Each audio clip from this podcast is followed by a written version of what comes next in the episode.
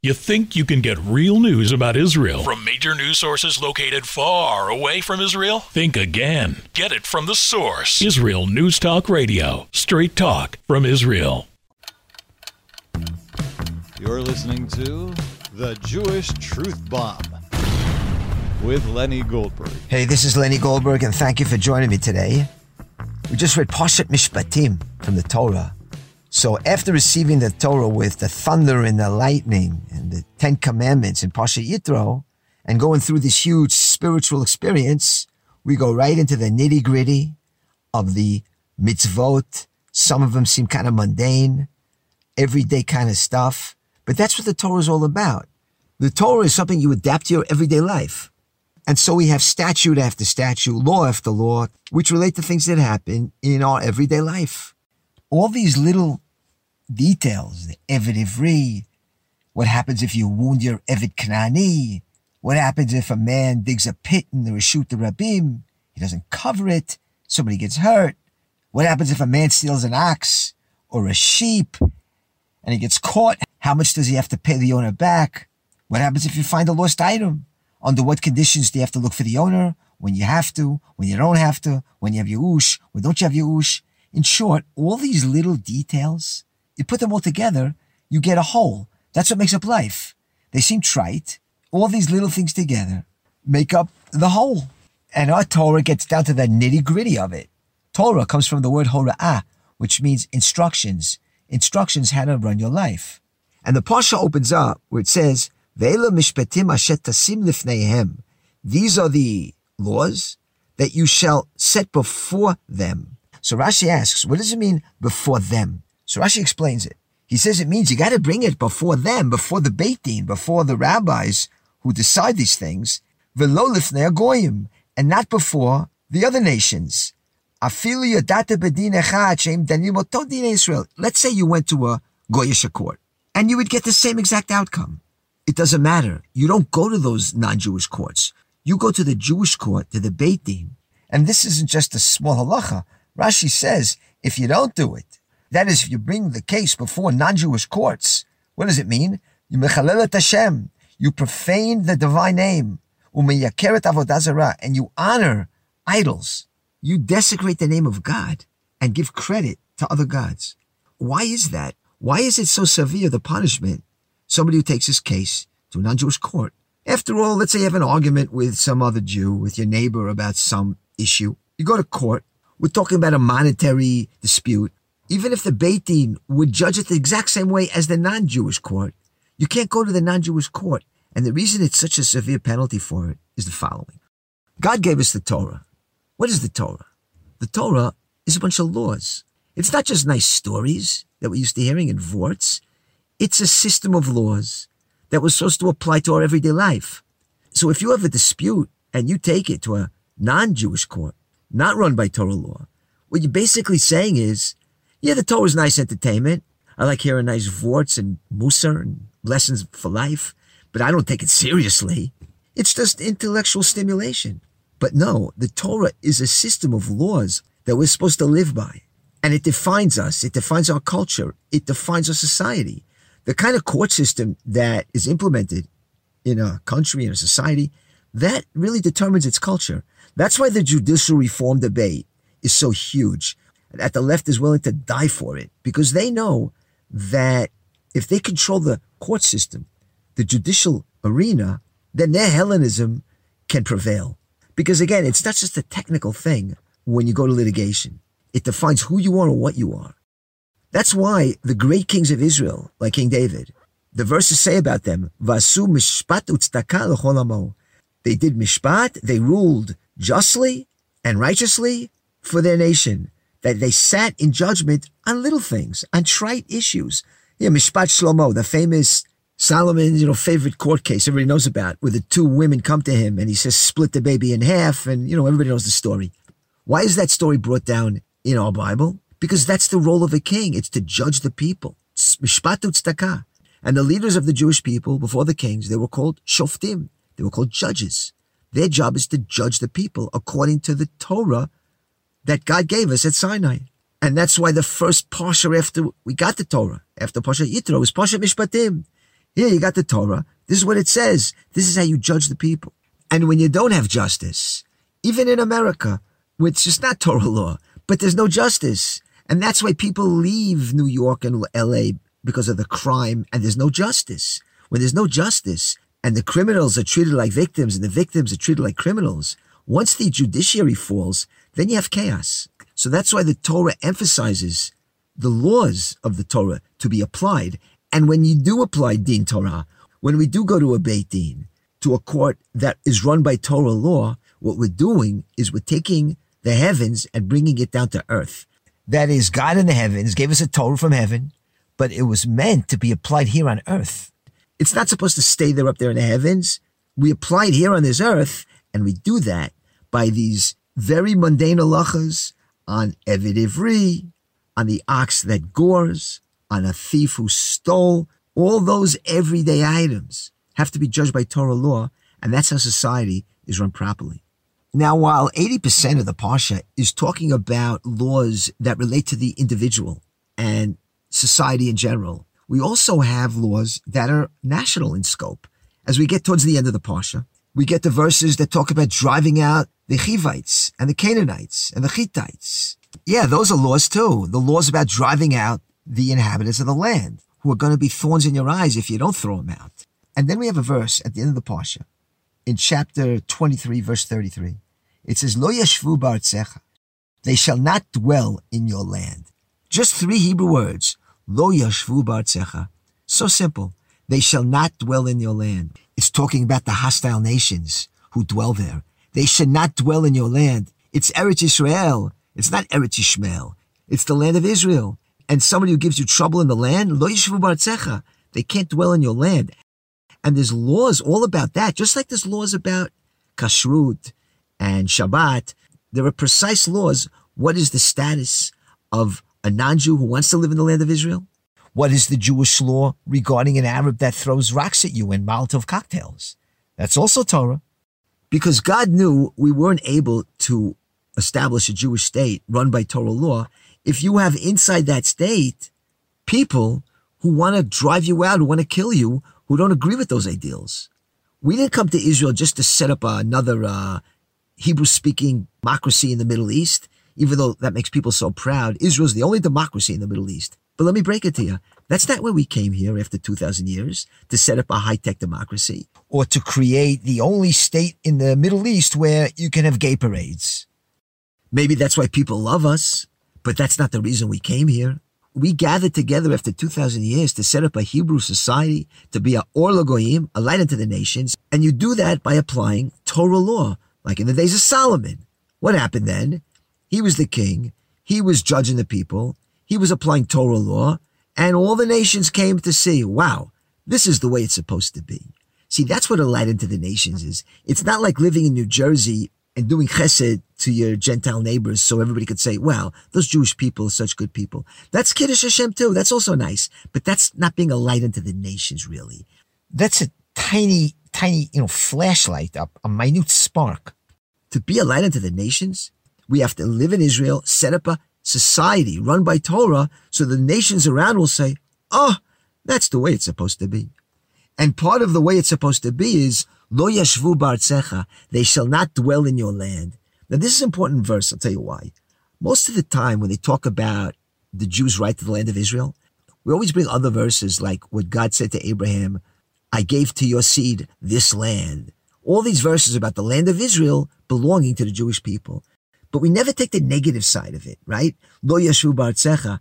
But now in this verse, we get the other side of the coin. Not only is it our land, but it's not theirs. Lo yashvu ba'artzecha. They're not allowed to live here. That's not quoted as much because it's not as politically correct. It's much nicer to talk about the positive aspects of Yeshuv And two weeks ago, I was at this huge convention in Binyanei Umah. It was the Tenuat Nachala. They do a lot of good work with Daniela Weiss and they settle all over the land of Israel and a lot of uh, very idealistic people behind it and tons of people came. A lot of youth, very encouraging. They expected like 4,000 people, like 9,000 people came. It was packed. And the only thing that gets me is the same kind of speeches which talk about we're going to go back to Gaza and we're going to set up a settlements there like we did before.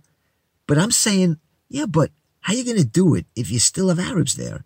To me, it's just an empty promise to excite the people. And boy, those kids were getting excited. And they would be for throwing out the Goyim if they got the message. But all we get is we're going back to northern Shomron. We're going back to Gaza. Yeah, but there's a problem. The Arabs in northern Gaza came back. You might not see them all because they're back in the tunnels. But I guess we're not going to talk about that part of it because we got to stay positive. Well, the problem is there's no inheriting of the land without disinheriting the inhabitants of the land. Lo yashvu ba'artzecha, the verse says, they shall not live in your land. And without that, we really can't come back to Gaza. I hate to say it. You know, let's say there never was an expulsion in Gush Katif. Let's say the Jews in Gush Katif stayed there in Neve Dekalim and Netzarim and all those wonderful Gush Katif settlements. You don't think October 7th could have happened to those communities? You don't think a massacre could have happened even if Jews had lived there inside Gaza as they had been? Of course it could have happened, just like it could happen here in Yehuda Shomron. Now, it's not just a matter of settling the land. It's a matter of Chilul Hashem and Kiddush Hashem. When the Arabs did what they did to us on Shmini Atzeret, that day, October 7th, that will be a day of victory for them every single year. You'll see, next October 7th, for them, it's going to be a huge celebration every year. It marks the day that they won. They slaughtered a lot of Jews. They were able to do what Arab nations like Egypt and Syria weren't able to do to us. And the only way we reverse that, the only way we reverse that is making it a Nakba. That we take that day and we turn it into a defeat. That every time they think of October 7th, they're going to remember what we did to them, that we wiped them out, that we obliterated the Hamas and Gaza blew to smithereens. If we don't change the perception of October 7th, we're going to lose. If the Israeli leaders had any vision, they'd be pushing for mass expulsion, for massive transfer. Instead of hundreds of trucks going into Gaza, there should be trucks going out of Gaza with Gazans inside those trucks, bringing them to Arizona. America's taking everybody anyway. They don't say no. Send them to Jordan, to Egypt. Don't even ask. That is the only way to reverse the perception of October 7th. So it's no longer a victory in their eyes. I want to bring up something that I heard from two different people who know what they're talking about almost every time. One is Jonathan Pollard, and the other is Major General Yitzhak Brik. Both of them, before and after October 7th, have mentioned the waste and the corruption and the squandering of the funds that reached the IDF. For years, Yitzhak Brik has talked about the fact that there's no accountability for the money that flows into the IDF. And why do I bring this up? Because I know how much the soldiers following October 7th, how much they were short on equipment. If anybody has a kid in the army, he'll tell you. When my son Yehuda got called to Gaza on October 8th, on his first day in the army, he asked me if I know somebody who can raise money for army boots. They have holes in them. The guys don't have enough equipment. They got stuff from World War II for crying out loud. And we all saw that following October 7th, how good Jews were scrambling to get the soldiers new equipment because the stuff they had was either lacking or was substandard. And it's not just Jonathan Pollard and Yitzhak Brik talking about it.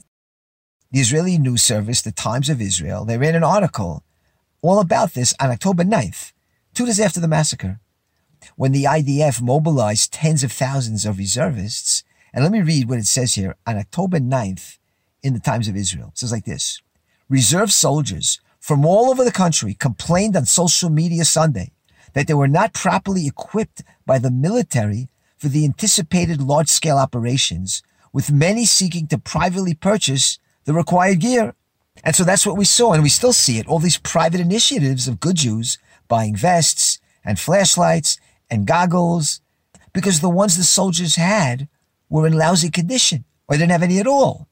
So this is known. Now, it's not just there's a lack of funds. The problem is that we know where a lot of the money goes. And this is something that the state comptroller uncovered. What? That military pensions have been raised with no accountability at a cost of billions of shekels. In the army, these guys retire at 40 with these blown up pensions, and there's no transparency. You can read about this in hundreds of articles of how they give retirees 10% increases 8% increases. Sometimes Army retirees receive a 19% increase. If you read Globes, which is Israel's business newspaper, it's a daily publication, And it's not left or right. It just gives the statistics, gives the facts. Doesn't have a political agenda. You'll get these staggering statistics. And so that's where a lot of this money is going. Now, we all love our IDF and our military man. But the sad fact is, these military people in the IDF, they're not necessarily driven by ideology. Just because they're career soldiers, that doesn't necessarily make them, you know, great patriots. The army's a career, just like any other career, and a lucrative one at that. And so when people say about Ehud Barak, for instance, oh, he risked his life in the army all those years. First of all, it's a career.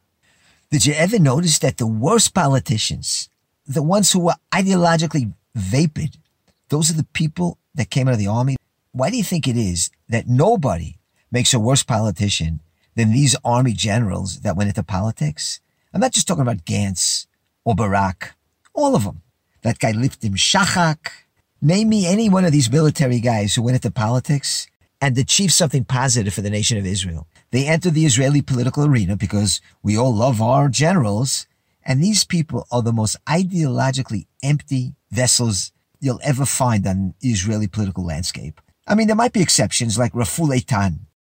But why do these career military guys make the worst politicians? The reason is that the army teaches one to be ideologically sterile. You're not allowed politics in the army after all. You got to stay neutral. You got to stay sterile. And so these people come out. They have no real direction. And so they're not ideological people. They're practical men with no solid ideology to anchor them either way. Look what happened to Ariel Sharon when he left the army. He'll go down in the books as a great military man. But when he entered politics, it's not just a mixed bag, it's a horrible bag. He dismantled Yamit, he dismantled Gush Katif, the great Ariel Sharon. That's what happens when these generals enter politics. And so I just mentioned that because that's where the money's going. That's supposed to be going to buy goggles and helmets and shoes. Don't kid yourself. These are the army elites. These are the judicial reform opponents the pilots, their corruption is at the highest levels. They really are the privileged Ashkenazi white class. I want to bring up one more halacha, one more law that's mentioned in our parsha, Parsha Mishpatim, and it's a law regarding what to do if a thief is breaking into your house at nighttime. It's called Aganav Machteret. And the halacha says that if you catch a thief in your house at night, you're allowed to kill him. And Rashi gives the reason. This is what he says. Bala Hashkem go. If one comes to slay you, arise and slay him first. And Rashi continues, but hey, the thief, he's not coming to slay you. He's coming to rob you.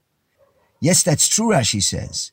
But when a robber enters your house at night, he knows well that if the owner of the house wakes up and finds out about it, he's not going to just stand there and let the thief take his stuff. He's going to struggle and fight with that thief. And since the thief knows this, and he's prepared for a confrontation, and therefore it's written, if one comes to slay you, slay him first, because this thief is prepared for that. He's going in there knowing there's going to be a confrontation. And therefore it is considered that he came to kill you because the thief knew that there was going to be a possible scenario where the owner of the house and him would have a struggle. And therefore you are allowed to kill him. And this is really important because when we hear the saying or the law, if one comes to slay you, arise and slay him first, you always think, well, people think that in order to kill somebody in self-defense, he's got to be coming at you with a knife and a kafir yelling Allah Akbar. Only then you're allowed to kill him. No. We see here in this case, in this law, where we apply the halacha of Bahalo Logo, if one comes to slay you, arise and slay him first. You don't have to wait until the knife is on your throat. You anticipate. That's the key word. You anticipate beforehand. Like with this thief who comes to you in the middle of the night, the Torah's thinking a couple steps ahead here. It anticipates that this thief may be ready to kill you. So you don't have to wait for him to put the gun to your head. He came to rob you, but he's ready to kill you because he knows he'll resist. So you can kill him. So again, we see that you're supposed to anticipate things. And that's why it says, if one comes to slay you, Hishkem lahargo, arise and slay him first. What do you mean arise? That is, don't let the situation get that close. You arise at vatikin early in the morning because you're anticipating. And it's funny because when Tucker Carlson interviewed Putin, and when he saw that Putin is a Christian, a devout Christian somehow, he asked him, Why did you attack Ukraine? After all, you're a Christian. We Christians know what Christ said. Christ said to turn the other cheek. That's what Tucker Carlson asked Putin. Seriously, that's what he asked him. Christ said to turn the other cheek. And why don't you turn the other cheek? And all I could think was the Crusades and the Inquisitions and how the Christians turned the other cheek. Yeah. Anyway, to our point, we Jews, we don't believe in turning the other cheek. We believe in if one comes to slay you, Hashkem Largo, arise and slay him first. Anyway, speaking of not turning the other cheek, you can listen to my Bible classes if you Google Lenny Goldberg's Bible classes or there's a link at the bottom of this page, or you can find me on lennygoldberg.com and you'll find the link to my Bible classes over there.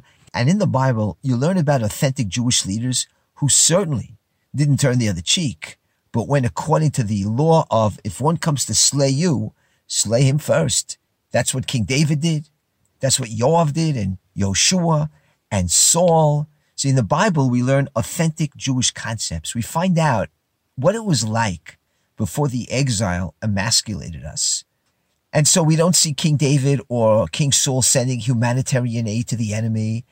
That's not Jewish ethics. Jewish ethics is going in the way of David and Joshua when there was no such thing as innocence in a time of war. Certainly not against an enemy as vicious as the Arabs, who have stepped into the biblical shoes of Amalek in every way. So if you want to get back to the sources, join me in these Bible classes and it's not just about war. It's about life. It's about chesed and tzedakah in an authentic Jewish way. Because there are certain things you can only get from the Jewish Bible. It's a lot more than Jewish history because it was written by the prophets. And so it has layers of meaning. And that's why it's so important to acquaint yourself with authentic Jewish learning, learning the Bible the way it's supposed to be learned. And I'll be back next week.